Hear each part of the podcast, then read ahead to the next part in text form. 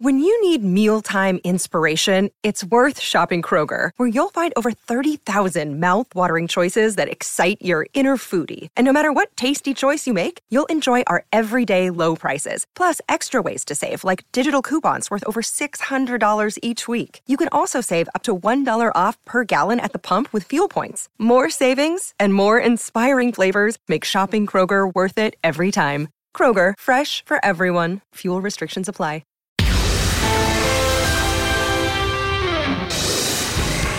Welcome into the latest edition of ESPN FC. I'm Dan Thomas, joined by Craig Burley and Shaka here. So we'll kick things off in the Premier League and Arsenal dropping more points at the top of the table. It was a controversial um, equaliser from Brentford with two offsides not seen by the officials. First one was in the build-up. The second one here as the flick comes into Nørgaard. So first one in the centre there, just on the edge of the box. Pinnock's offside. Nothing given there. And then VAR have admitted to ESPN, the officials, that they didn't check this offside here, where Nørgaard is off as he plays the assist in. Brentford then get their goal, and it finishes Arsenal 1, Brentford 1, meaning that Arsenal remain six points clear at the top of the table. But two wins for City against Villa and then Arsenal midweek could see them go top. This is what Arteta had to say about the referee's decision. Brentford goal, when we looked at it, it looked like it was offside. Yes, I just looked it back and it is offside, yeah. And that explains you why it wasn't allowed? No. That must be very frustrating for you. It is, but it's... Um, I don't know. Probably they will give an explanation later on the week, but um, today we haven't got any. But looking at the images, and you have to apply certain principles in defending, and you do that by sticking to the rules and suddenly you apply different rules, then you have to change your principles. So tell us before, because then you don't hide the line in, in that height, because then obviously you're always going to have an advantage if you get blocked. Which action specifically are you talking about here? Was it when the, the, the header was played forward for? Yeah, the action when you get blocked when you are offside. You cannot block if you are offside, and that ball goes. He also looked offside when he crossed the ball back. Well. I think so, but then I'm hoping that maybe it's the camera. The visually looks like there are two actions, but I don't know. It's too late. It's fine. The goal was allowed, and uh, we dropped the two points. the lines across when we saw. I don't know. So you're saying there's two offsides? Sorry. You're saying there's two? No, I'm saying the second one. I don't know because you have to see the line the way they see with the camera. I don't know. We are not there, but uh, it's irrelevant. It's uh, it's gone. Will you, will you bring it up with the Premier League? Sorry. Will you, will you? Yeah, we always assess the game with them and uh, and we give our views and our points, but uh, it's late, too late. Uh, ESPN have spoken to uh, the Premier League and they said a human error uh, was at fault for that uh, goal standing. Don, Don Hutchison joins us. Uh, Craig, what a claim. VAR is going to, was always going to take all the human error out of it, according to some. Well, this was it, wasn't it? We would have nothing to discuss. it's a, it's a, a weekly daily, maybe even discussion. But uh, I actually, I thought it was, uh, I thought the first foul was the block, uh, which was a clear play on the spin around. And then we can't argue about the offside. It's just, I mean, it's been missed. Yeah. Now, watch there's a, I think it's Zinchenko who's trying to get back in. So it was a clear block there. That was a foul. We saw that given last year, and I think it was a game Man United, uh, Harry Maguire. And then obviously you've just talked about no there. Yeah, so it's so you got you got Saliba there is being blocked well, by I, thought, I actually thought the foul was on uh, Zinchenko getting blocked as well. To be honest, this, this is one for me here. How how you miss this? And and the thing for me, li- listen. Once humans are involved in, in, in any capacity, I keep saying there will be errors, and you almost have to have to accept that. And there are some decisions that are subjective, that the VAR looking at it would see it one way and we here would, would, would see it other, uh, uh, as another. The block, whether it had that much of a, an impact on, on Gabriel, well, um, okay, I, I think not, but we could have that debate uh, as we've had all, all week long. Where there should be no room for discussion, where there should be no room for excuse, is something as objective as an offside decision four yards away from goal. And I didn't see any lines. I just assumed that the VAR saw it and it wasn't offside. But to learn after the fact that Nørgaard was offside, that the VAR, Lee, Lee Mason just was He- looking he at was other looking at the blocks. He was looking at the fouls. He was looking obsessed I about the fouls, basically. Looking at other Yeah, yeah. things, but but rega- that should that that should be secondary. You because again, subjective is about interpretation. The objective, you rule those out. As long as that's taken care of, then you can look at the other plays and make a personal decision on those. He got that back to front and completely wrong. Well, the ball was in and out and in and out, but surely to God, I mean, I understand because I was looking at a couple of fouls uh, uh, as well, and I, I honestly thought that's the only thing they were checking. But surely to God, whenever a ball is kicked or nodded Yeah. back into an area, at any given point, that's where you should be stopping that Yeah. to have a look. Yes. I.e., the header Yeah, that you got- work backwards, surely. Yeah, of course, yeah. you know, if you, you look at the fouls, but then when that ball's bubbling about in the box, when it gets headed out and then it, uh, it's nodded back in, anything that gets nodded or touched back in towards goal has to be stopped and looked at with Yeah. lines. That that would be common sense to me. Don't you agree with Lee Mason, though? Dan, I thought this was a very poor weekend for VAR. I mean, I was calling the game and I straight away, even in real time, because you're always looking for free kicks and teams being inventive and having imagination. And the block off's been around in the Premier League for quite a while. And there was a clear block off uh, on Gabriel from Ethan Pinnock. That was the starting point. So straight away you think that's offside. Okay, maybe it was tight. It wasn't. He was offside. But then, as the boys have explained, once it's bobbling in the six-yard box, then you get the assist from Nørgaard. You just take it back from Ivan Toney, dropping it into the back of the net with his head. Take it back to the assist. He's offside as well. So. You know, just to blame it on human error, I think that's pretty poor. I think that's a bit of a, a cheap excuse. I think we've got to be better than that because it was important moments in the game. There was actually one that went for Arsenal early on in the game when Mbeumo scored and the referee penalised Gabriel or penalised him on Gabriel when Gabriel actually slipped.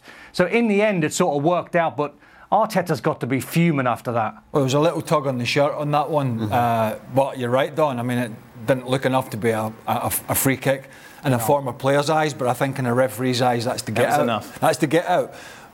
But I mean, maybe this is a consequence of people complaining. Over interfering. Not over interfering, not, not so much over interfering, taking too long. Right. There's been a few VAR decisions recently that seem to have taken enough, and they've got there in the end, and it seems they've made the correct decision. On this occasion, they clearly haven't, and I just wonder if Lee Mason, I just wonder if the people that are in the VAR booth are worried that, that it, it was taking a while this check, and they were unsure, and then w- once they've once in their mind they've thought there's no blocking in their mind, they've sort of rushed it from there. Right. Because oh, this is Howard Webb's going to be on us? This is taking too long. Howard Webb's going to be on them even more. No, but I'm just saying, maybe maybe they're worried about the complaints, uh, and it has been.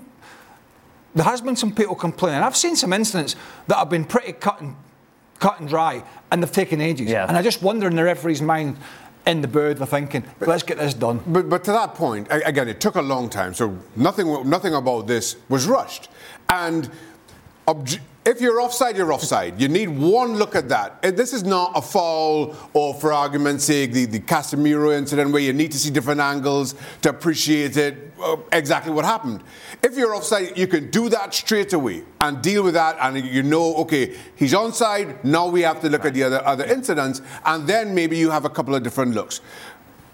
Offside, it takes one. And, and as you say, you, you go backwards. The, your, first, your first stop is Ivan Toney. Is he offside? Nope, he's not. That's good. Next stop, Nørgaard. Is he offside? Yep, okay. No. How, how they mess this up that badly, it's, it's just beyond me. But that, that's because that's what I'm saying, Shaq. They, they were so infatuated with the blocking that was going on. Right.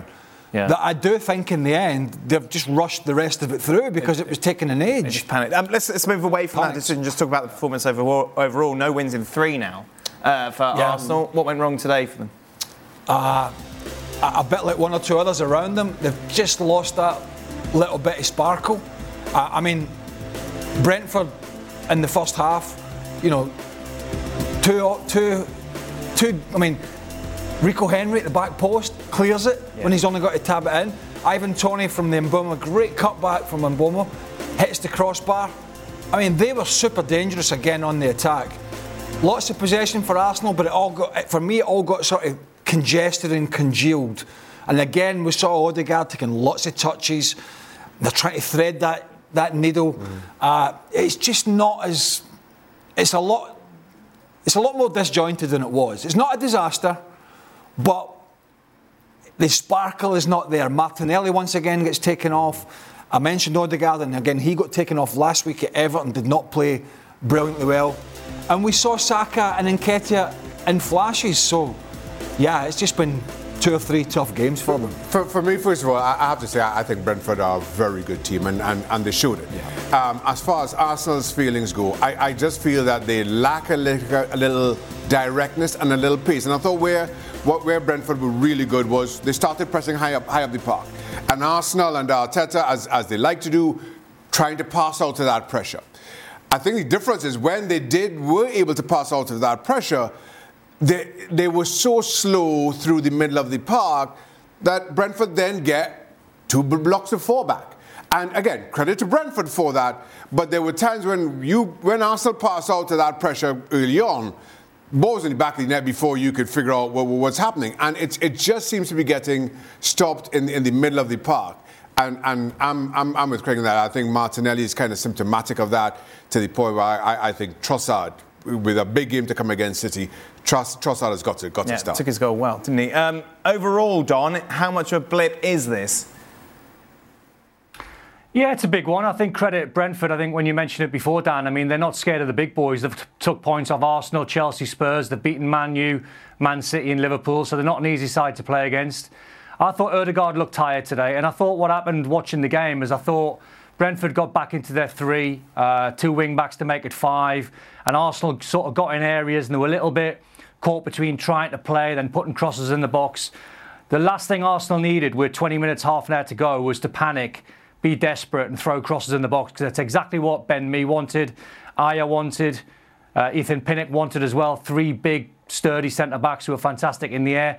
And all of a sudden, they couldn't find the answer. They looked a little bit late, but I mean, fascinating how it sets up now midweek. I mean, if, if Man City beat Villa tomorrow, and Man City beat Arsenal midweek. Man City go top the league, so midweek is a huge game, Arsenal versus Man City. I mean, you have to say Toney and Mbeumo were a handful. Yeah. I mean, a proper handful. Uh, Toney for most of the game, almost all the game, and Mbeumo came off, I believe. Going back to Arsenal, we talked about Martinelli a little bit, Odegaard. Saw him last week at Everton taking touch and touch and touch. And maybe that's because the, the options are not there like they were three months ago or whatever it was. But if you looked at the passing from some of the players today, Shaka talked about them, you know, been a little slower. That was because, you know, they're either passing it square or passing it behind somebody. Even Zinchenko tried to pass it out to Martinelli, letting the fullback, and uh, particularly uh, in the first half, letting the fullback get in and win it it, it, it, just doesn't. And, I, am I'm, I'm wondering if this is a little bit of a consequence of the crowd. The crowd are not on the back. They've, they've loved what they're seeing. Right. But they're a little bit more agitated. You think a little bit nervous? I think they're a little bit more nervous, and that transpires through when the game's tight and teams are creating chances like Brentford did, and teams are hard to beat and break down like Brentford were. And their passing was just. And Man City have been the same. You know, we looked at them at Tottenham last week or whenever it was, and their passing was exactly the same. Was nowhere near as crisp. You had people like Rodri giving the ball away for fun, and, and I'm seeing that a little bit with this Arsenal team now. It's how they're going to regroup and recuperate, isn't it? It's going to be the determining factor in terms of how they're going to finish the season. So it finished 1 1 in the end for Arsenal, also 1 1 between West Ham and Chelsea, and also with a VAR decision that the Premier League have admitted to ESPN they got it wrong. Uh, Soucek here with a handball. He wasn't using their hand to, to. I didn't see anything. I didn't, I didn't see anything at all. Former Ham of the Year, Shaka Hislop. So, Graham Potter, athletic after the game. It, it, looks quite a handball to me, but again, like I said, I thought it was a. Didn't, didn't know Thomas could get down that easily and save like that. It's, it's, it's a good, it's a good stop from him. Right, handball. How, uh, is it even worth discussing? Well, short of having a pair of gloves on. I mean, put put it one way. And even with a pair of gloves, that's a pretty What- good save. What's been really interesting reading uh, some of the articles that have been written after this is that people are criticising Graham Potter for not being angry enough, for not coming out swinging, for not criticising Well, actually- the referee, referee enough, because that's what the Chelsea fans desire a bit of heart, a bit of love. So I, I'm really interested to get your point of view as ex professionals if you want that from your manager. Well, I saw his interview straight away after it on, on NBC, and he I, I was surprised. I don't know if you if you saw it, but he came Yeah. out and went, "Well, kind of looked like a handball," and, and he's that was him actually in that press conference, which was in the media room. That was more animated than he was in the earlier one. Yeah. And bearing in mind the situation that he's in, bearing in mind the amount of pressure that he's under and their results and where they're sitting on the table, you did feel that he'd want, almost want to throttle somebody. But he, I, I, I, I don't know. I mean, that's clearly not his temperament, it's not But doesn't it uninspire me if it's But a player? if you're a player, does it make any difference that he's not coming in bawling and shouting and saying, "Oh, everyone's against us. We've got to go out there and prove them But maybe he was doing that in the dressing room, and you he can't just imagine he is that. No, Like, I can don't. you? I don't. But I, I was surprised that he wasn't more aggressive in his reaction to the refereeing. But I, I, I, I'm, I'm a little surprised, but I'm, I'm not at all bothered by it. And I think, uh, had Chelsea been in a better position, I think this should have been the perfect response. In a similar way that Arteta isn't, you know, kind of throwing his, his, his toys out the pram himself, given, given that decision in a way that Ten Hag was kind of accepting of, of the Casemiro red card, where, when, when others would have, would have, would have kind of gone off, gone off the edge. Um, the only difference be- between Chelsea and those two clubs, obviously, is Chelsea's position. But I, I thought Chelsea played well, particularly in the first half. Um, and that should be, or seems to be, Graham Potter's focus. I, I have no real issue with him not kind of ranting and, and, and raving, certainly for the cameras, because even if it is done for the cameras, that's for the fans, and, and that's not going to that's not going to have an impact on the dressing room. But uh, from a fan's perspective, Don, does he need to play the game a little bit more, show a little bit more passion for a fan base that's already questioning his appointment? He won't, Dan. He doesn't like confrontation. I know one or two lads who I've worked with at the Premier League and they've played under him.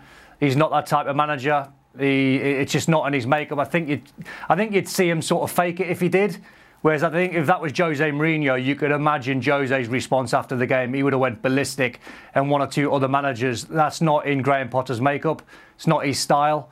Um, so I think if he just come across gone ballistic, I think you'd sort of see through it. I think the worrying thing for Chelsea fans more than the, the Graham Potter lack of rant is the form that they're in. I mean, only two wins in the last 17, uh, 13, sorry. That's worrying form if you're a Chelsea manager when you spent 600 million pound, 300 million pound in January to have that record, two wins in 13. That puts you under a little bit of pressure. I know what you're saying about the. I understand. I, I, I find it interesting No, because because But everything- like, all the big managers, you think the successful managers uh, like Klopp, we've seen Klopp lose his temper, of course. Pep Guardiola, Ancelotti's been snarky at referees in the Conte, past. who You said know- he doesn't. You know, they carry this kind of edge Yeah. to them, and I'm not saying that. Graham Potter can change himself to try and make himself Yeah, yeah. and pretend that he is someone that he isn't. But can you be a top class manager if you don't have that edge? I don't know. I mean, put I'll put it another way. We're not going to judge. Oh God, no! It's, this isn't on. Po- we're not No, judging I- I- Potter solely on a post-match interview. No, no. So, he's so, so he's going to be judged. You know, the fans can holler and complain and do whatever they want, but ultimately, everybody will be judged on performances and, and results. Uh, I think that's just how he is, and, and maybe that's how he deals with his players in difficult circumstances as well. We know Tuchel would have him on, you know, Conte, Mourinho, all these ma- managers. We're not putting him, Potter, in that bracket for any stretch of the imagination. He's got a million miles to go before he reaches the level of those guys. But yeah, I mean, I was a little surprised, I have to say, at his reaction to the, the quite clear incident. Bearing in mind that a couple of VARs that were correct against his team that resulted in goals being chopped off, uh, you just felt in his position there might have been something a bit more. But ultimately, it's about results. but, him. but to, to that point, you're comparing to managers who've managed at, at big clubs before they are now and, and have kind of worked their way into, or worked their way into having enough and, and then be being allowed to e- explode over whatever it is. But Potter, having been where he is, dis- decisions like this don't carry as much gravity um, as they do or with, with Chelsea Football Club. So this is still kind of new to him in, in that regard. So I'm, I'm understanding and accepting in That- life. That's just the way you are, In- that's, that's the way I am. Uh, last point on this, Don. Is it easier for referees to give decisions against managers who have the same attitude as Potter as opposed to managers like we've seen Sir Alex, Mourinho, who everyone uses as an example because they know they're not going to get hauled over the coals? I don't know. I, I mean, I, I'd like to think not. I don't think so, Dan. I mean, when you were chatting there about different managers, I was thinking of Ancelotti at Real Madrid. I've never really seen Ancelotti. Correct me if I'm wrong. I've never seen him really go ballistic. He might raise an eyebrow, but that's about it. Well, he does that Um, anyway. Maybe it's the younger breed of. Yeah, so I mean, so it might be the younger breed of manager. People like Graham Potter and Eddie Howe. They're different. They're, they're, they're not made up like Mourinho or Thomas Tuchel or Conte. It's different, different personalities. So I'd like to think the referees wouldn't referee any different just because of your your character and your personality. I just think it's bad on the refereeing front. It's nothing to do with uh, Yeah. any individual. I Yeah, mean, that's the- the more you say. I mean, Yeah. come on. Uh, he's basically done Soucek that as Fabianski's job for him, hasn't he? I mean, he's dived on the ball. How between the match official, who's actually refereeing, and uh, I think Don said it was Neil Swarbrick back in back at base. Who's the head of VARs? I mean, he's, it's one of the most simplistic decisions you're going to have. If, if somebody said to you, listen, can you just be VAR for the day? And you picked a decision that was going to be non-controversial to Yeah. take the pressure off, that was the one. uh, do you know what? Do you know what David Moyes said? Good save. Didn't see it. Uh, let's, let's, talk, let's talk about Chelsea overall. Flashes like nice goal, obviously Enzo and Joao Felix. Some good link up, particularly in the first 20, 25 minutes. And then it just kind of went. Yeah. "Ugh." And then Potter said himself, as we made changes, it looked like, you know, introducing each other, uh, introducing people to, to their teammates again. But, but I suppose, you know, this link up here and the lovely It's side, lovely. was great. and the way it finishes was fantastic. Uh, keeps himself just onside. It's a great ball as well to pick him up. I, I, I'll, I'll, I'll be honest. The first half of this game, I thought West Ham were going to get were in for a good five or six. I, I really did. I didn't mean that. Sorry, I just Yeah, threw it no, out it's there. just, just natural. No, I didn't mean that. I, I, I, no, I, I I really did. And then, and then all of a sudden, West Ham just somehow got themselves in, in- into the game. Michael Antonio had, a, had, a, had an effort, well saved by Kepa. And from there, once that happened, from there, it was fairly even. And then West Ham got the equaliser, rightly so. And, and after that, the, the second half, there was not a whole lot to tell, take between the two. So, given the first half hour, I, there couldn't have been a greater contrast from Chelsea's perspective between that and the last hour of this game. Uh, Don, is it just a case of it doesn't matter who's in charge when you've got so many new faces coming at the same time? It's an almost impossible task to get them to click straight away. Um, I don't think so, Dan. I think when you see the job that Thomas Tuchel come in after stepping in from Frank Lampard, he won the Champions League. So I expect Yeah, more. but he- he I had- thought they were brilliant. He didn't have the same situation though, Don. He didn't have a whole new team thrust true. at him and 30 plus squad. True. I mean, I, I, like Shaka, I watched this game today, and I thought for the first 20 minutes, 30 minutes, I thought Chelsea were irresistible. I thought there was a couple of offside goals that went in West Ham's favour, which they were offside, but I thought Chelsea are going to cruise this. And then I was watching the game with a pal of mine, and it was 1 0, and I thought, if you can get to sort of an hour and you're only 1 0 down or 1 1, I never feel as though Chelsea have got it in them towards the end of the game to push for the win. You know, it's almost like they need to be two or three clear and then just relax and play their nice football. Everything's a little bit pretty because they're going to get the win. When they've really got to push for it, I'm not sure it's in their locker yet. Not with Kai Havertz leading the line. They've not got that prolific striker. They've got beautiful players in and around him. But I never feel as though they're ruthless enough. And it might take a little bit of time.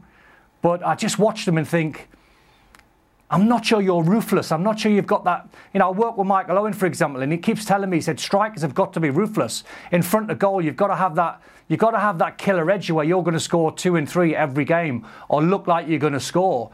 And I watch Kai Havertz. That's not in him. He's a number 10. He's a beautiful player to watch, like Joao Felix. You know, we said when they signed Joao Felix a couple of weeks ago, when you watch João Felix as a player, I love him. He's one of my favourite players in Europe. But when you watch his output and look at his numbers, he's never scored more than 10 a season. He's not had more than 10 assists a season. So the output for some of them is just not there. But that's not. That's not Potter's fault. That's though, not Potter's fault, I would imagine, because I, I, don't imagine Graham Potter went. Well, he certainly he was he, he was landed with Havertz, he was landed with Aubameyang. I don't imagine he's been landed with pretty much most of these players. Yeah. Not to say they're not good players, there'll be those out there who say, well, you get on with it. And that's pretty much what he said after the game. The interesting thing will be the patience aspect from, from the board, the ownership, because it's probably going to take some towards the end of the season and the summer and a whole pre season training to, to filter all this out in the washing. And I, I just don't, I, I couldn't answer that question whether he's going to get that and whether, even if he gets it, he can turn this ship around? That, those are all questions that still have to be answered, but certainly at the moment it's kind of mediocre at best, apart from the start of this game. Uh, speaking of turning the ship around, we thought after that 1 0 victory against Manchester City that maybe Spurs could kick on and really push for a top four place. Oh dear. Uh, they lost 4 1 uh, uh, against Leicester. They took the lead early. Bentancur opened the scoring, and then Leicester just turned it on. Iheanacho was fantastic uh, in this game. Uh, let's just see the Foxes continue to have a good run after the end of this transfer window, Don. A bit special from the host today. Mm. Mendy scored a great goal. I mean, look at the defending. Where's Eric Dier gone? Iheanacho's been on fire the last couple of games. I think he's got something like two uh, two goals. I think something like four assists. Maddison played well. Harvey Barnes played well. But look how open Tottenham are. I mean, defensively, absolutely all over the place. And 4 1 didn't flatter Leicester. Dier doesn't get tight there. He's basically saying to Iheanacho, go on, take the shot. And they look at this. I mean, Dier again, get tight, put your body on the line. Stop the shots from going in at your goalkeeper. But their defence was all over. He'll be absolutely fuming watching that. I would imagine Antonio Conte. He had more, he had First more, game back, and that's what he sees. He it more, was four going on six. He had more influence, Don, when he was when he was sat in his sofa. Uh, God, poor guy, your gallbladder's exactly. messed up, and you go and watch that. well, I think it tells you how. I mean, Leicester had a had a horrible start to the season. Have have got stronger as the season has gone on, and players have, have got fit. But but that tells you how bad Man City were last week when they couldn't do to Tottenham what Leicester have done to them. That tells you about Man City. But yeah, this is this is. Uh, I think it's going to fall apart for That's them between line. now and the end of the season. But uh, for Spurs, yeah. I mean, our, uh, um, our Spurs supporting producer says there was no Romero. That was the problem today. Wow. that's a that's a that's a that's a long shot at, at, at hopefulness. Yeah. Uh, I mean, you look at I mean, look at Don touched on Eric Dier there. Just the, the, the link up between that that back line, that back three. I mean, come on, professional footballers. But yeah, I mean, Tottenham, Newcastle are just falling off a little bit. Arsenal and Man City will be in there. Uh, Tottenham would concern me now between now and the end of the season, having, look, having looked at them today. And next up for Spurs, of course, is uh, Milan. Meanwhile, more drop points those chasing place in the Champions League. Newcastle have certainly hit a little bit of a bump, haven't they, after their fine start to the season? They can imagine a 1 1 draw uh, against Bournemouth. Uh, your boys, of course. Don, what went wrong today? A little bit flat, Dan. Um, didn't start the game well. That's three draws on the spin. Depends how you look at it. You know, you go 1 0 behind. It was poor marking. I'd never have a centre forward mark and a centre back. That was the problem there. Then they reacted, got back into the game. They got it back to 1 1. But they weren't really convincing. They looked a little bit leggy. Almiron with a decent finish. Uh, depends how you look at this. If you're a Newcastle fan, they, are missing Bruno. The, the, you know, when he when he's played, they've never lost a game. You can look at this as you know, three draws on the spin or unbeaten in 17, which is still an incredible record. I think when you look at it, Dan, I think they've gone a little bit leggy and maybe one eye on the cup final in two weeks' time. Really? I think they've looked like this. I think so. Yeah, they've looked like this since after the World Cup, pretty much. Maybe with the odd exception. Uh, we've talked about it. Yeah. They've just looked. They haven't. It's not as if they've been terrible, as Don said. They're not getting beat, but they just that little bit of spark has gone out the game. Before the World Cup kicked off, I mean, that, that competition for Newcastle came about at a bad time. They were, they were flying. I, I, think it goes back to before the World Cup, in, in, in actual fact. And, and you're, you're right in that they, they, they were winning. Newcastle, Newcastle have only beat Leicester by more than a single goal dating back to mid November. And that happened on, on, on two occasions. And now, while it's great to be picking up 2 1 wins and 1 0 wins, if that's all you're doing, eventually those become 1 1 draws. Those be, Newcastle haven't lost, but quite easily that could turn into a, a, a, two, a two one two one loss. But, uh, just given how, how you know luck, luck may have it, and and that's the thing. Newcastle are not blowing teams, are not dominating teams the way the way that that they had done before. And I, I, just feel that that's catching up with them. Whether it's Almiron, who, albeit on the score sheet, but hasn't been doing so regularly enough. Wilson hasn't been doing so regularly enough. Isak is just coming back from, from, from injury himself and hasn't maybe found his full stride. Saint-Maximin hasn't had the impact that he once did. Put all those things together, and while defensively is still very strong, um, that lack of goals is putting a lot of pressure on your back four and keeper. So what's it all mean? Let's take a look at how the top 10 looks after after today. Uh, Newcastle then sitting fourth, two points clear of Spurs. Wow, it's interesting now. You wouldn't really bet on the top three not making Champions League, yeah? yeah. I think no, those three are fine. I think it looks like it, yeah. And then you're kind of scratching your head a little bit. Brighton are looking good. Bro, Brighton are looking good and were robbed today as well. Another bad VAR mm. decision mm. when they should have got a goal against against Crystal Palace. Uh, let's take you through all the results then from today. Um, as we mentioned, 1 1 between West Ham and Chelsea. Fulham uh, with a 2 0 victory over Nottingham Forest. Willian with a great strike in that game. Uh, which opened the scoring. Uh, as we mentioned, Leicester with the win, Arsenal drawing. Crystal Palace won, Brighton won, but a massive VAR error in that game should see Brighton get the victory, but they drew the line on the wrong defender. Elsewhere, Wolves beat Southampton. Wolves are down to 10 men for much of the game, but things are really going badly uh, for the Saints. They are sitting bottom of the table. No surprise if their manager gets sacked uh, this week. They're joined by Bournemouth and Everton as it stands. Remember, it's Manchester United against Leeds tomorrow. And we spoke about the cup final, didn't we? Newcastle against Manchester United, the Carabao Cup. Newcastle looking for their first domestic trophy of the 21st century. That game is live on Plus on February the 26th. We're driven by the search for better, but when it comes to hiring, the best way to search for a candidate isn't to search at all. Don't search, match with Indeed. If you need to hire, you need Indeed. Indeed is your matching and hiring platform with over 350 million global monthly visitors according to Indeed data and a matching engine that helps you find quality candidates fast. Ditch the busy work. Use Indeed for scheduling, screening, and messaging so you can connect with candidates faster. Join more than 3.5 million businesses worldwide that use Indeed to hire great talent fast.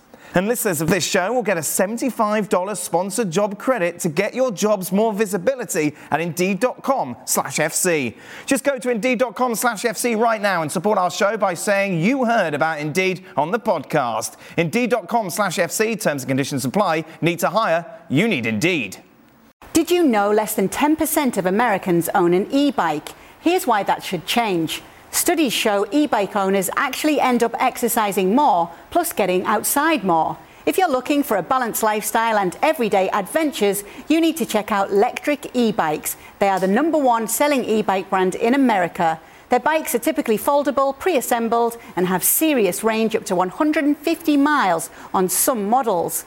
Check them out today at lectricebikes.com and add some more adventure to your week. That's L E C T R I C E bikes.com. Bayern Munich beat Bochum by three goals to nil. Thomas Muller opened the scoring with four minutes to go in the first half. Kingsley Coman and Serge Gnabry uh, scoring in the second half to give them all three points to keep them top of the table. After the game, we heard from Nagelsmann and Gnabry. First half we have kind of problems to, to find quick quick movements and free space. Bochum stand uh, stay very high in, in, our own half, but our movement was too slow, and then it's not that easy to go to have uh, good situations towards the opponent's goal. I think when we use the first two or three chances, then uh, it could be a bit easy game. At the end, the result is uh, more important than uh, everything else. So at the end, I'm happy with the result, but uh, the performance was not perfect. We know that we we cannot play like uh, we did today against Paris. Uh, it was not enough, for, especially in the first half when we talk about our movement. Uh, it also an impact to know that we have to do it better on, on Tuesday.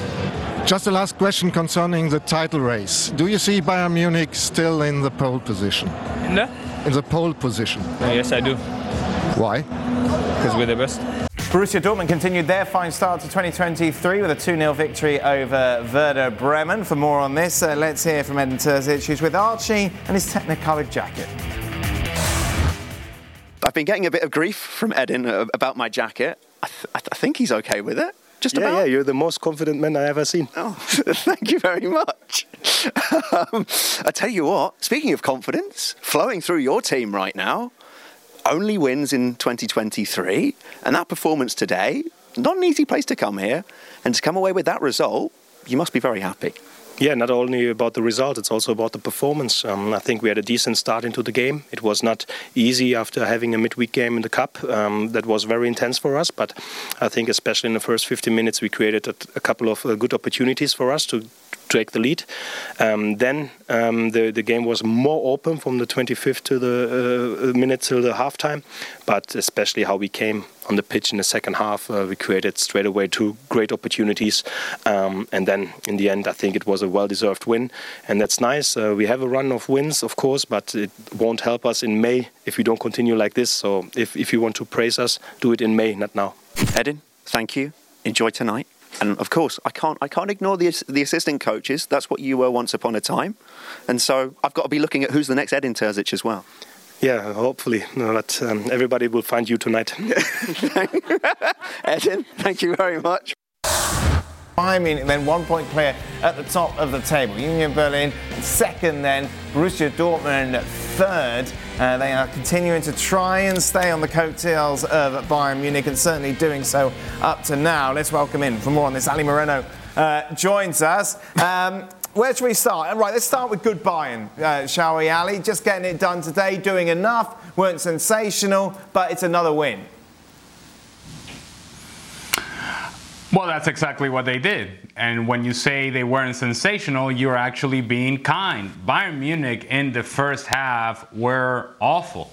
Uh, their possession was not good. They were sloppy. It's almost as if they were disinterested, almost as if they were thinking about PSG and couldn't care less about Bochum. And, and I think you saw some of that reaction from Julian Nagelsmann, who pretty much said what you just said. Three points, that's all I'll take from the game. But he also was very clear and made a point of mentioning that that, that wasn't going to be good enough in Champions League against PSG. So I'm sure that that's a point he'll address with his team. I think if you want to look at the positives from Bayern Munich, Joshua Kimmich didn't play today because of a red card against Wolfsburg last week. That means that he's going to be fresh against PSG. And then once the game got out of hand, once they were able to go up 3 0, then they made all sorts of substitutions and guys came off the field trying to find fresh legs for the midweek. We'll talk about PSG in a moment, but we didn't quite do the Thomas Muller goal justice in our highlights. So just take a, a look at this. The reason we just really want to show it for you, Shaka, because it's the goalkeeper just. Yeah, he gets caught on his heels. He's, he's backing back a Is little bit. Is it bit. the defender's fault or the goalkeeper's fault? I, I don't think the defender does the keeper any favour. I think it's the It's, it's a short ball. The, Yeah. the ball is short. Yeah. And, and the keeper is backing off because he's got space and he realizes the defender has, has possession and, and has space. And then by the time he realizes the ball is short, in an effort to change direction, his legs look a little bit like Jan's. I mean, uh, wow. If you're going into trouble, the trouble is that I Where's the fish? I, I think, I think the uh, defender there was just a poor ball because once you ask the goalkeeper to think, that's their their st- stems part of the, keeper's Who's got backing more off. fault there, the keeper's The backing off the defender? and then having to check. Well, hold on a second. Why, why, why Shaq's got to be like that? Why has he got to take it personal? Why, why has he got to go after Jan? Poor Jan cannot even move his legs right now. Are you kidding me? You're gonna take a shot at Jan, of all people? Ah. by the way, let me just tell you. Now that you guys are in studio, I saw the reenactment. It was beautiful. Yeah, let it me was. tell you, that brought a tear to my eye. That was something special. It was indeed. Right, uh, let's go back to what happened in Germany. Dortmund with another win, Ali. You know, very nice. Well, yes, but not as nice as Archie's jacket. Well, I'm yes, gonna tell indeed. you that. certainly got some Uh, attention. Yeah, and I'm sure he loved that too. Uh, look, I Borussia Dortmund today, first half underwhelming. Didn't really find sort of the rhythm that they wanted in the attacking half with all the attacking players that they have available. And then it seemed like it was a different group in the second half. So for the first 20, 25 minutes of the second half, Borussia Dortmund were really good, and you saw you saw then Jude Bellingham getting involved in the attack and being a presence inside the 18-yard box. The substitution happened where Gio Reyna come, comes off the field. Uh, Gio Reyna was okay, wasn't terrible, wasn't great, just okay. Came off the field, and then Bynoe-Gittens, when his first touch, significant touch on the ball, puts it in the back of the net and changed the game once again for Borussia Dortmund. In the weeks before, it had been Gio Reyna changing the game. This week it was Bynoe-Gittens, and then from then on we saw a much better version of Borussia Dortmund. Julian Brandt was outstanding once again. They have a lot of good attacking pieces, but I think if you're Edin Terzic, what you're most encouraged about is that finally, finally, by divine intervention, however it may have happened, they got a clean sheet. They got a zero. They kept a zero. If they're able to defend with any sort of consistency, they'll be in this race till the end. But that is a big question that they haven't answered just yet. Were Leipzig hard done by with that goal, Ali? Yes, I, I, I, but he, here's the thing about Leipzig, though, and and while they're going to focus on this goal, right, and they may say, well, this is what's kept us from being in the title challenge. Earlier in 2023, the first game that they played was against Bayern Munich. And at that moment, it was 1 1 and Bayern were vulnerable. Instead of Leipzig taking a step forward and taking the game to Bayern Munich, they got conservative themselves. They had an opportunity there to make a statement. Then we spin it forward to last week, where they are not able to get a result, and everybody else did get a result. Bayern won and Union won, and they didn't win. They tied against Cologne. And so now they're trailing in a race in which you have other teams that are involved. And again, you're going to go back to this goal and say, well, this is the reason. The truth is that if you dig deeper, there are many reasons as to why Leipzig right now are seven points behind Bayern Munich. Up next to Bayern, it's PSG lost 3-1 against Monaco. That's four defeats now in 2023 already for the French champions, who remain five clear at the top of the table. But Ali, it's interesting what a couple of weeks can make, isn't it? We were talking about problems at Bayern. That seems to have been resolved certainly for now. For PSG, it's difficult to have too much optimism going into this tie.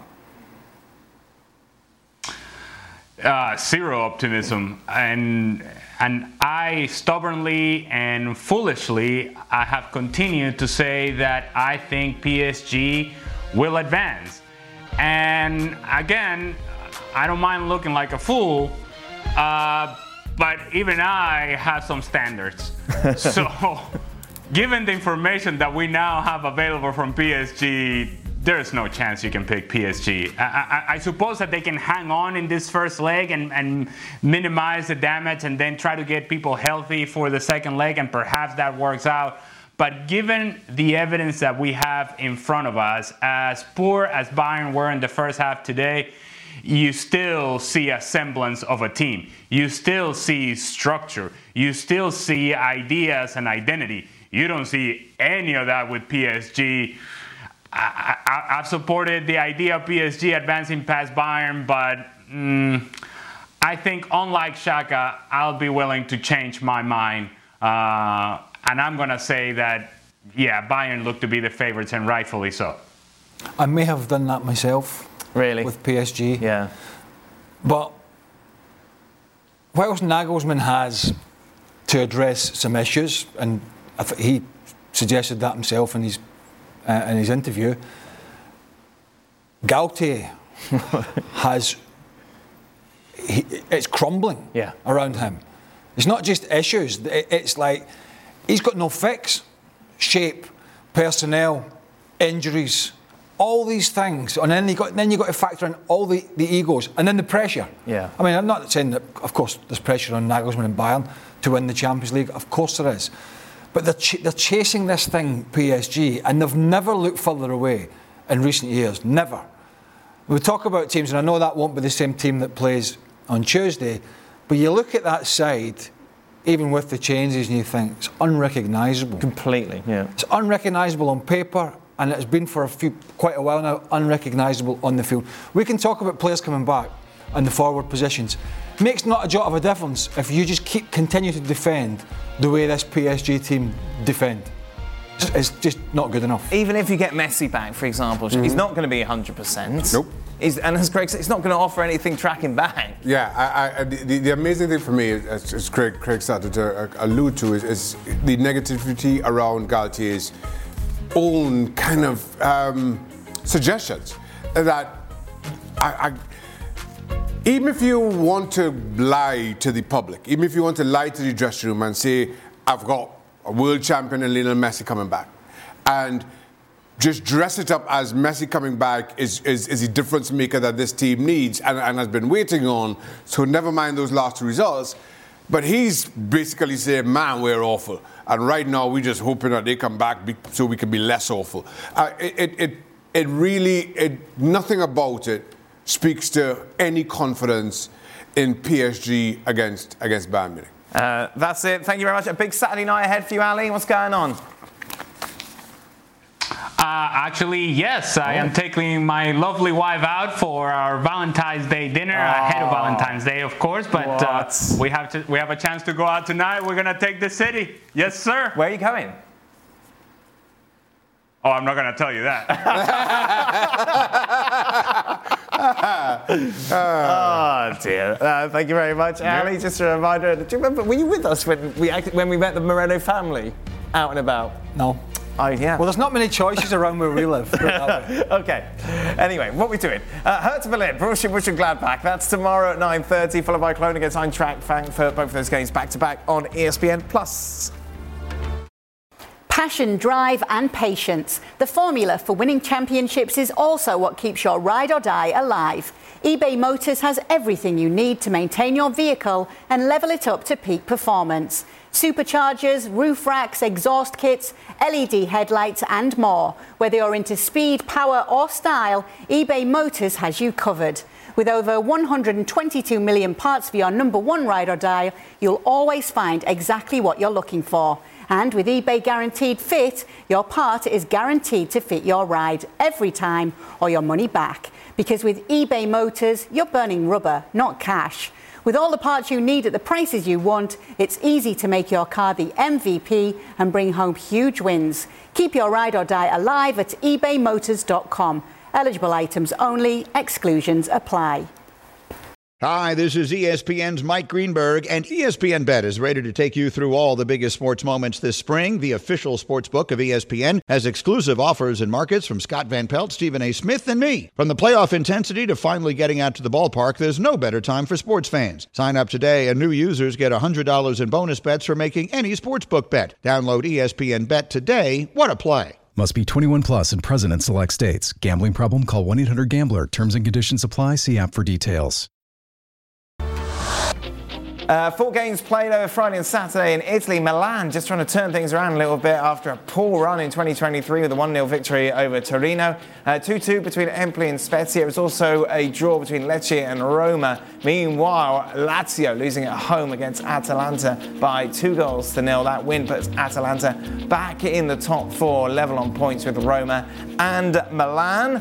Milan are, of course, in action this week against Spurs. Uh, that game also on Valentine's Day. Milan go into the ties underdogs to make it through. Uh, Spurs 2 1 on to advance to the next round. Our Italian expert, Don Hutchison, is with us, who thinks everything is the greatest ever if it comes out of Italy and Italian football. So you're going for a Milan win here, Don? Mate, I've got no idea. Good. I've got no idea. Two teams, Well, doesn't two make it teams in really, normal. really poor form. Yeah, but how do you dress it up? I mean, Milan only just scraping a win last night. They're not really in good form. Trying to rely on Zlatan coming back and Tottenham getting walloped four, could have been six. So 50 50 down this one, I'm afraid. Oh. You going to say anything? Well, I think Milan have to be in bad shape if they're not going to get past this Tottenham side. Mm-hmm. Put Yeah. it that way. Yeah. You know, the, the way they played this, this game against Leicester, yeah, they had the good performance against City, but maybe that was more actually about City being awful than Tottenham being been good, not taking it away from them.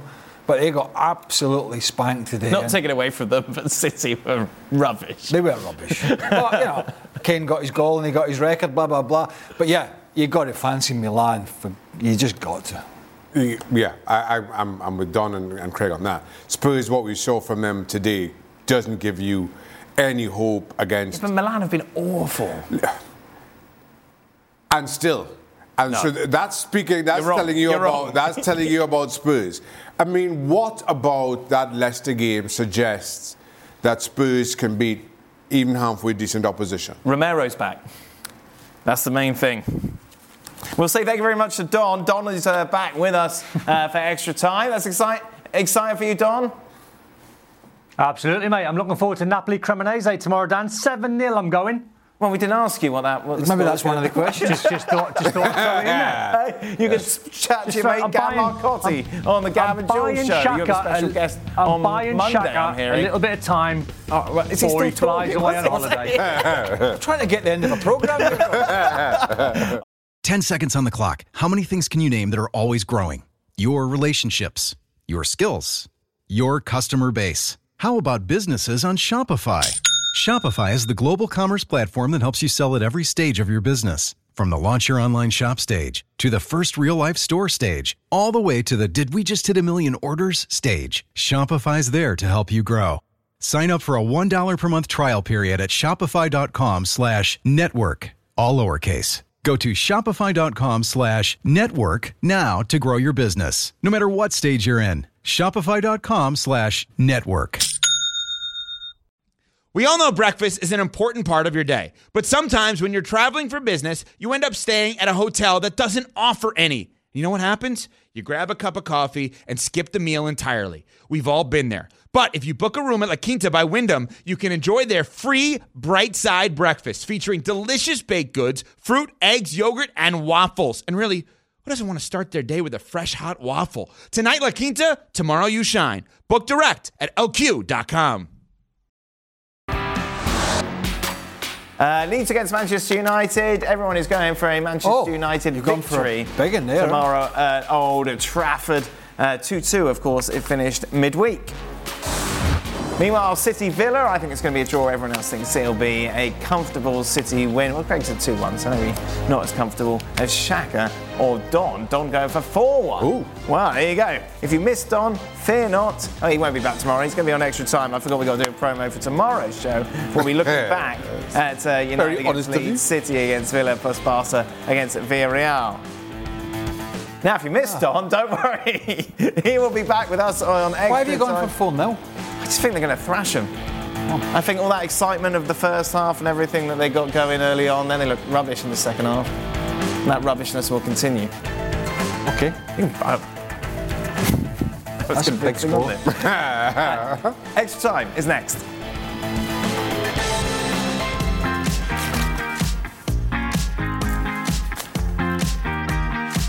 Welcome into the latest edition of Extra Time. Thank you as always for your tweets. Craig with us, Shaka as well. Don Hutchison joins us as well. Oh no, he's in his studio. Doesn't like it there. Gets tired. Tired, Don. Not home anymore. It's a long day. Oh, there, there It's he a is. long day. Do you remember the time you said, I just want to go home? Yeah, it's another I want to go home mood, Don.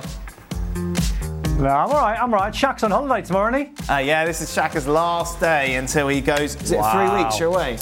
Away for a couple of days, Dan. So if anybody sees Shaka in No, stop saying that. sure Don't do that. Send your pictures to me Don't Twitter. do that. More than happy. You're off for three weeks? no, I'm not. Or we're done. So what's your carnival costume look like?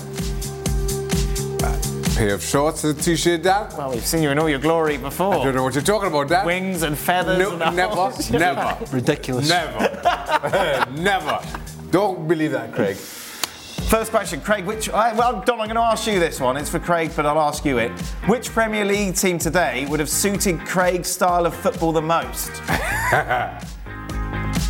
Oh, uh, the Southampton Wolves game, Dan. I had a cheers. card count at half time in terms of the yellers.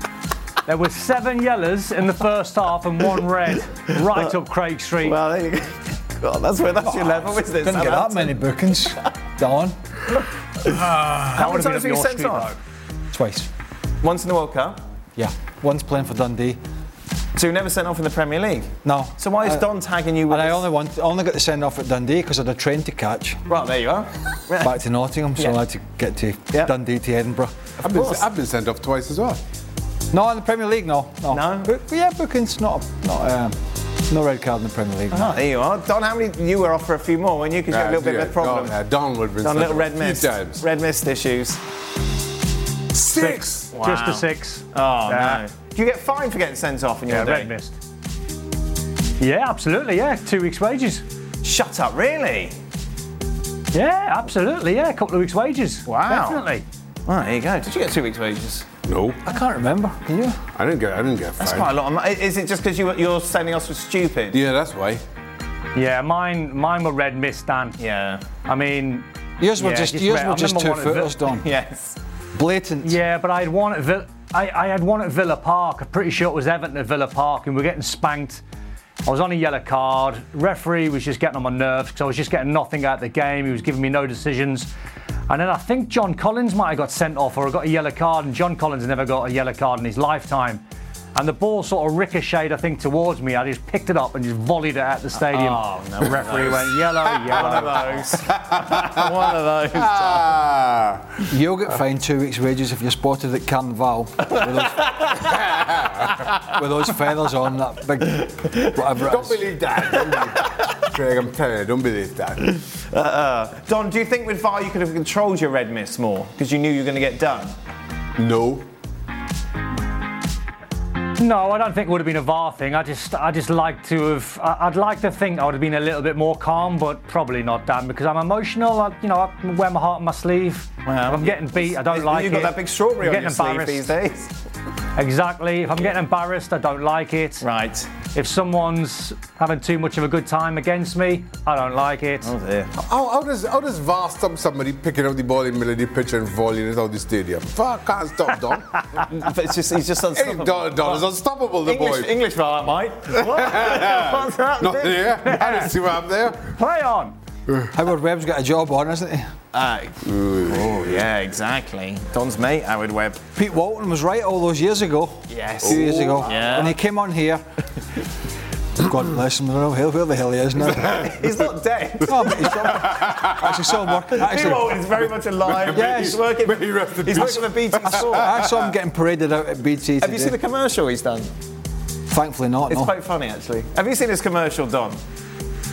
I haven't seen it. I've seen the Clattenburg one Oh, with yes. Peter Crouch. Yes, that's a weird. I've seen That's a bit one. weird.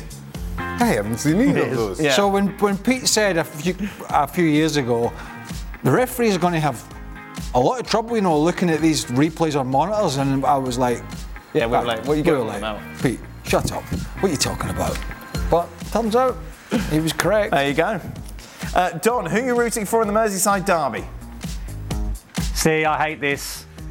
That's the worst question I can get, Dan, Oh, Red Mist is because gonna punch I'm the not going to answer it. Yeah. Pick the camera up and kick it. I, I hate this because I, I love my time at Liverpool and Everton. I can't, I can't decide. I can't. It's impossible. Who do you think's going to win? Liverpool.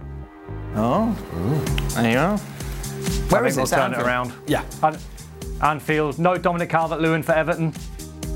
Hmm. Maybe a draw. Who knows? Or a win for Everton, one of the three. what, what are the options? With the big teams starting to struggle with the likes of Real Madrid, Manchester City, Liverpool, PSG, and so on. Oh, it's for Don. Could we see Napoli winning the Champions League where they've been unstoppable God, this season? me. Yes. I believe they've got Eintracht Frankfurt next round. Yes, Correct. that is correct. Dark horses, Dan. Dark horses. Not yeah, really they can win dark horses. Why wouldn't they? them dark horses. Well, I mean, when you, I mean, when was, I mean, when was serious, serious question? Yes. I literally can't remember the last time they won the Champions League, Napoli, if ever, or European Cup. I don't, they've never won it, have they? But No. No, that's what I'm saying. but Yeah. You've been, you've been banging on about horses. them for all season, so um, What's that striker called? uh, I can't remember. Um, Don't know. have they ever been this far ahead in the league? Some though? with, some with an O, some with an O. That's all I remember. No. no. They- They've never been. I mean, they've never been this far ahead in the league. Yeah. They've No, not that I can remember. They've, they've not been playing better football. They've not got more of a threat from that guy that we're not going to mention. Yes.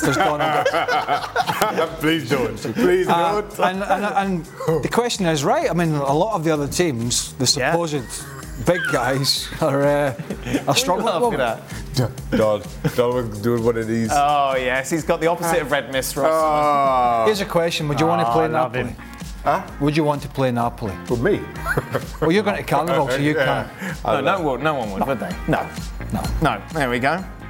Don, to me, AC Milan can defeat can, can get at Spurs after today's performance, conceding three in the first half against Leicester. Who wins that Champions League tie, Spurs or Milan?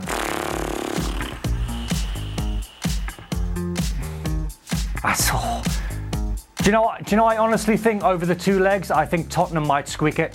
But it's Italy, Just Italian teams, got- Don. You love them. Yeah, come on. Where's your first No, leg? no, I do, I do, but Milan are not. Milan In are not Milan. in good form, Dan. They're, they're trying to rely on Giroud, Zlatan's making the bench at 41. Oh. They're not keeping clean sheets apart from last night, but they're in poor form. Tottenham's Tottenham, terrible at the back, but they've got Kane, Son, Kulusevski. I think I'd lean towards Tottenham over the two legs. How many matches does Graham Potter have before he gets sacked, Craig, if this form continues? This team is obviously way too good to only have one win in eight. Yep. Uh, I don't have the answer to that question, but if if it's defeats, I don't know, Shaq. I think he gets to the end of the season. What's Yeah. he got coming up? Let's have a look. I think, Well, I, think, I, think- I think he gets to the end of the season. That's, I'm, that's what I'm going to go for. Some, some, of the, some of the football is I think this up. board have made a sort of stance with the appointment of Potter. So they've got Dortmund on Wednesday, and then Southampton. Yeah. Next so week, that's listen, quite nice, If Chel- well, yeah, if Southampton were to beat them, Yes, and then, uh, yeah, then Oh. I mean, I, I, which seems a long shot, bearing in mind the form they're in, and Nathan Jones is under pressure. But but then again, this board have been steadfast in saying this is the process that we're going down, and we're not going to. yeah, I don't know. they got Spurs weekend after that. That's a proper. That's He's pro- going to get to the end of the season. I guarantee it. Okay, Shane. Thank you very Yeah, much I'm for that. kinda Shane. thinking What gets does what end your the guarantee come with? Obligatory percentage question for Don. Percentage chance Leeds get relegated. Oh. Oh, I think they'll go. You think so? I so? think they'll go. My my my pick is uh, Bournemouth, Southampton, and Leeds. Yeah. Strong percent. What percent? 80. 80. Oh. 80. Shaq, Yeah? what do you think? Um, 75. It's like Price is Right. Oh yeah! Oh, uh, Craig. 74. Actually, well, we shouldn't. Everton. Mm-hmm. What was the question?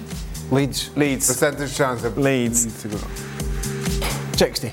Okay. Yeah. All right. Just, just, just less than half, Oh, that, that- I believe. that's more than half. 40. No,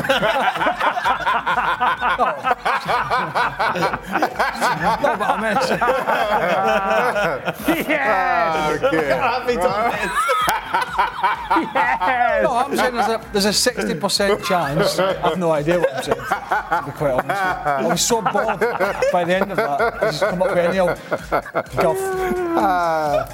Final question. For all, what will you guys be doing for the Super Bowl? Will you watch them mild, with mild interest? And who do you think will win it at all? Don, you don't give, care, no? You don't care about NFL? No, I love it. Oh. No, I love it, Dan. Oh. I'm, I'm more of a I'm more of a red zone, but my attention span. I'll do what I do every Super Bowl. Is I'll watch it, and I'll get to about three hours in, and then I'll think I'm going to bed. That's quite impressive, Don, because Yeah. what, it kicks off midnight over there? Yeah. Right, two hours in then. Oh, there we are. Perfect. Who do you want to win? Ah, I've got no interest. Who's Mahomes play for? he plays for the. You just said you got interest. Chiefs. The Chiefs. Them. Okay, there you go. Is, is Gab going to the Super Bowl, Pete? Is that why he's not doing the Gab and Jules show? Oh, he's going to Philadelphia. Is he for it? Oh, there we go. Oh, it's the, it's the Eagles. Oh, he's going to Philadelphia to watch it. Is he? Yep. Ah, Man of the people. Getting amongst it in Philly. No, exactly. The Super Bowl's in Arizona. He's going to Philadelphia with just Philadelphia Fanfare. people. Feathers. I don't think they have feathers in Philadelphia. I'm sure they can have find the opposite of I'm feathers. sure they can find some. They're eagles. Cheesesteaks. Uh, yeah, that's true. Mm-hmm. Uh, uh, Shaka. Um, I think Kansas City will win, but rather oddly, I, I have a bet with a friend of mine on. on uh, I'm backing the Eagles. Why did you back the Eagles with your friend if you thought the Chiefs were going to win? Oh, it's just a friendly bet. How much I is just, it? Um, no, I back back of Swedish fish. I did make up for the Swedish Oh, fish. you at owe me a bag of Swedish fish, yeah, don't you? Yeah, After you, yeah. Yep. So. Uh, We were watching it though. What's that? What time's it? I'll watch start? it. Yeah, I, I'm definitely. I'll definitely watch Seven o'clock. I'll watch it. That's I, when I have to see Rihanna. I, I have to. That's important to me. Oh, there you go. Chiefs sixty percent. There you go. Just less. Just less than to, that. to win or to lose. Chiefs just favourites. There we go. Perfect. That is it. We are done. Uh, we'll be back tomorrow uh, to reflect on United against Leeds, City, Villa, uh, Barca against Villarreal. Shaq, have a lovely time. Thank you very Any much, pictures Dan. of Shaq? I'll be, Send them to my I'll be sensible as ever, Dan. We're driven by the search for better. But when it comes to hiring, the best way to search for a candidate is to not search at all. Don't search, match with Indeed. If you need to hire, you need Indeed. Indeed is your matching and hiring platform with over 350 million global monthly visitors, according to Indeed data, and a matching engine that helps you find quality candidates fast. Ditch the busy work. Use Indeed for scheduling, screening, and messaging so you can connect with candidates faster. And Indeed doesn't just help you hire faster. 93% of employers agree Indeed delivers the highest quality matches compared to other job sites, according to a recent Indeed survey. Leveraging over 140 million qualifications and preferences every day, Indeed's matching engine is constantly learning from your preferences. So the more you use Indeed, the better it gets. Join more than 3.5 million businesses worldwide that use Indeed to hire great talent fast. And listeners of this show will get a $75 sponsored job credit to get your jobs more visibility at Indeed.com slash FC. Just go to Indeed.com slash FC right now and support our show by saying you heard about Indeed on this podcast. Indeed.com slash FC. Terms and conditions apply. Need to hire? You need Indeed.